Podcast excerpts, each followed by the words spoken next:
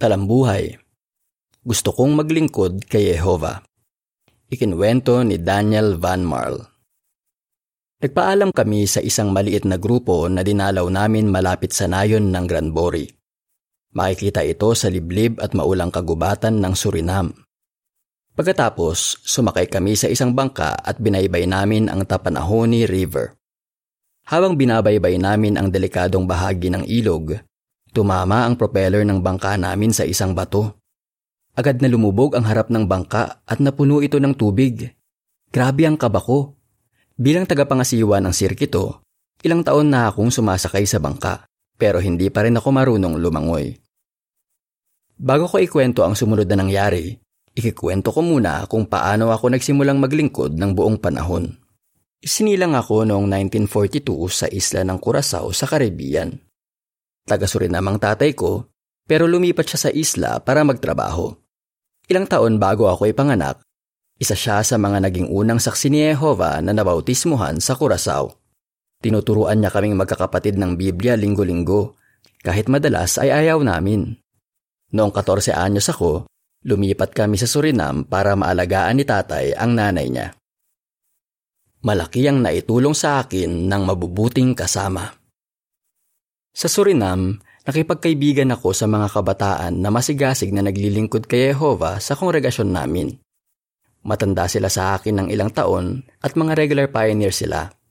Kapag ikinikuwento nila ang mga karanasan nila sa ministeryo, kitang-kita ang saya sa mukha nila.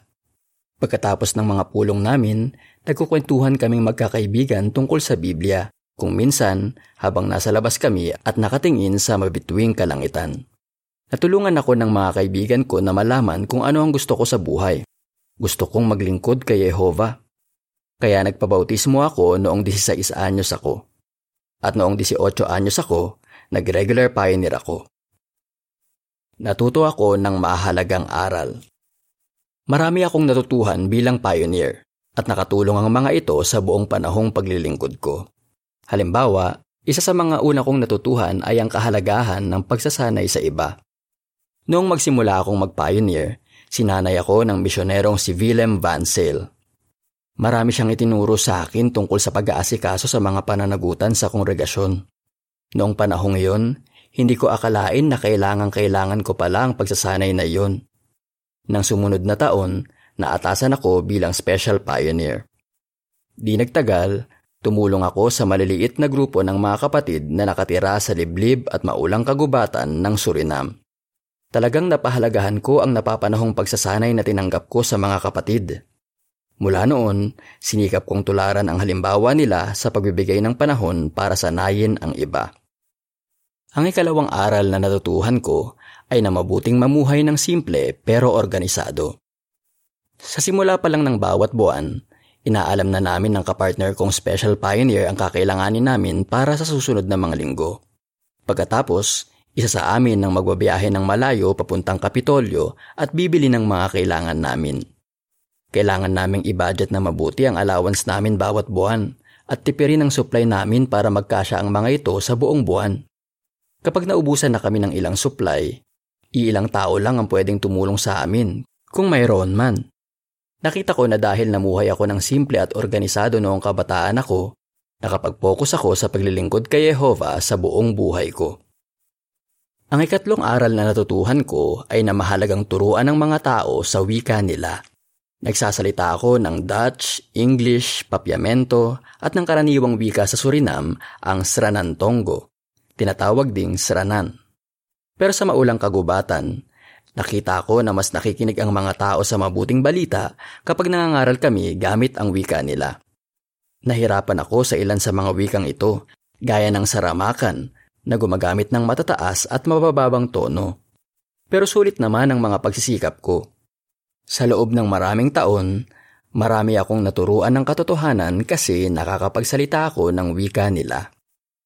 Siyempre, may mga nakakahiyang karanasan din ako.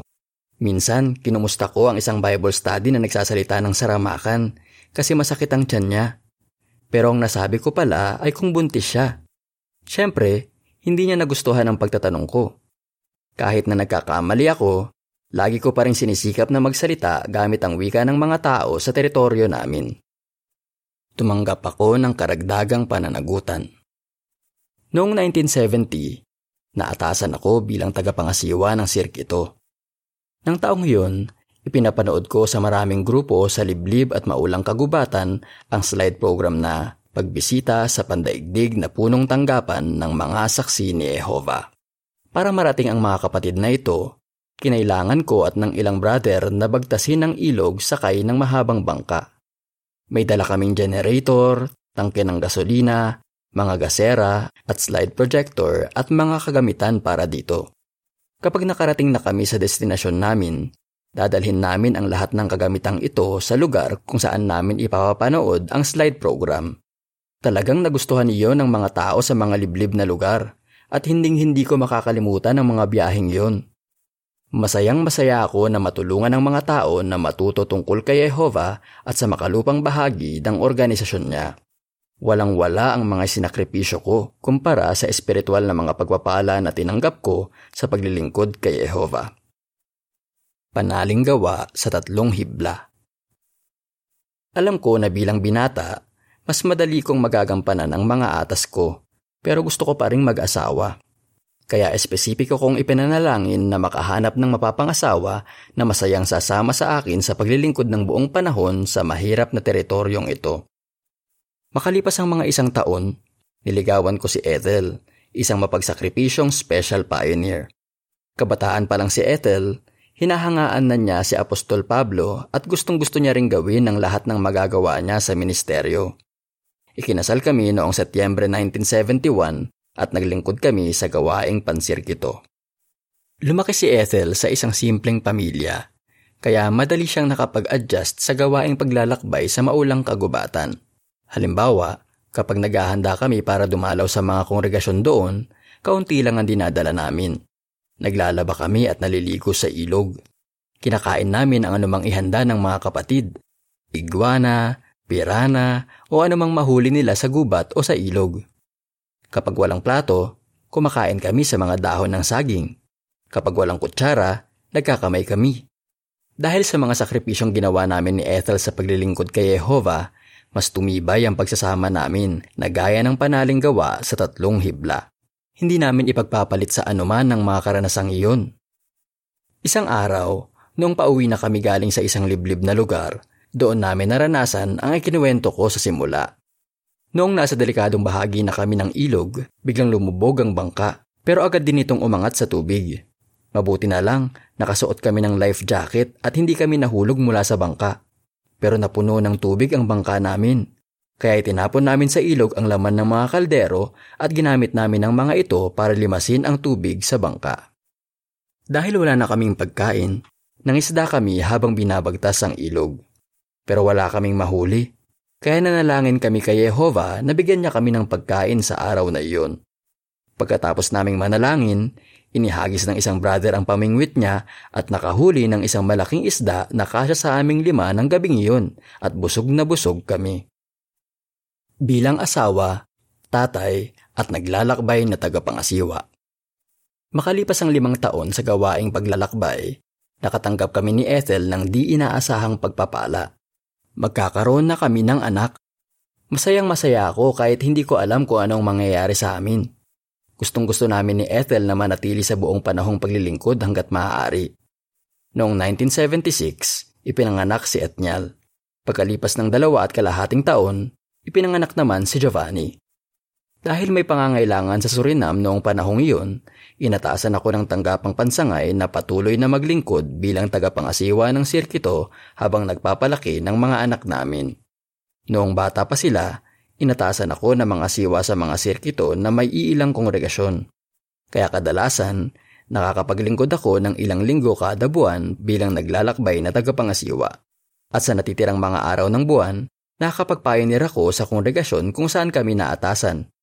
Kapag malapit sa bahay namin ang kongregasyon na dadalawin ko, sumasama sa akin si Ethel at ang mga anak namin.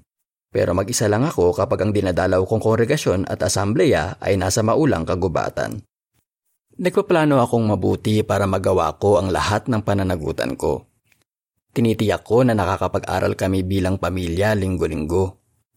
Kapag dumadalaw ako sa mga kongregasyon sa kagubatan, Si Ethel ang nangunguna sa pag-aaral kasama ang mga anak namin. Pero hanggat posible, sinisikap namin gawin ang mga bagay-bagay bilang pamilya. Naglilibang din kami kasama ng mga anak namin. Naglalaro kami o namamasyal malapit sa bahay namin. Madalas na ginagabi ako sa paghahanda ng mga teokratikong atas. Maagang maaga namang gumigising si Ethel para mabasa naming sama-sama ang pang-araw-araw na teksto at makapag-almusal bago pumasok sa paaralan ang mga anak namin. Talagang isang mahusay na asawang babae si Ethel, gaya ng paglalarawan sa Kawikaan 31.15. Nagpapasalamat ako dahil nagkaroon ako ng mapagsakripisyong asawa na laging tumutulong sa akin na magampanan ng mga atas na ibinigay sa akin ni Jehova. Bilang mga magulang, Sinikap naming tulungan ng mga anak namin na mahalin si Jehova at ang ministeryo. Gusto naming maglingkod sila ng buong panahon, hindi dahil gusto namin, kundi dahil gusto nila.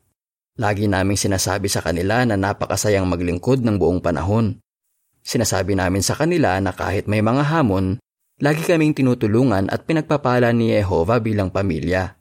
Tinitiyak din namin na ang laging kasama nila ay ang mga kapatid na inuuna sa buhay nila si Jehova. Inilalaan ni Jehova ang lahat ng pangangailangan ng pamilya namin. Siyempre, sinisikap kong gawin ang pananagutan ko. Dahil sa mga karanasan ko sa maulang kagubatan bilang binatang special pioneer, natutuhan kong magtipid para mabili ang mga kailangan namin. Pero kung minsan, kahit anong sikap namin, kinakapos pa rin kami sa mga pagkakataong iyon, nagtitiwala ako na tutulungan kami ni Jehova. Halimbawa, noong mga huling taon ng mga 1980s at mga unang taon ng 1990s, nagkaroon ng kaguluhan sa Suriname. Noong mga panahong iyon, kung minsan, napakahirap makakuha kahit ng mga pangunahing pangangailangan. Pero pinaglaanan kami ni Jehova. Pagbabalik sa nakaraan Sa buong buhay namin, Lagi kaming pinapangalagaan ni Jehova at tinutulungan na maging masaya at kontento. Pagpapala sa amin ng mga anak namin at isang pribileyo na mapalaki silang naglilingkod kay Jehova. Masayang masaya kami dahil pinili rin nilang maglingkod ng buong panahon. Nag-aral sina Ethnial at Giovanni sa mga teokratikong paaralan at naglilingkod sila ngayon sa tanggapang pansangay sa Suriname kasama ng mga asawa nila. Matanda na kami ni Ethel pero abala pa rin kami sa paglilingkod kay Jehovah bilang mga special pioneer. Sa katunayan, sa sobrang abala namin, wala pa rin akong panahong mag-aral lumangoy. Pero wala akong pinagsisisihan. Kapag binabalik-balikan ko ang nakaraan, nadarama ko na ang paglilingkod ng buong panahon habang kabataan pa ang isa sa pinakamagandang desisyong ginawa ko. Katapusan ng artikulo.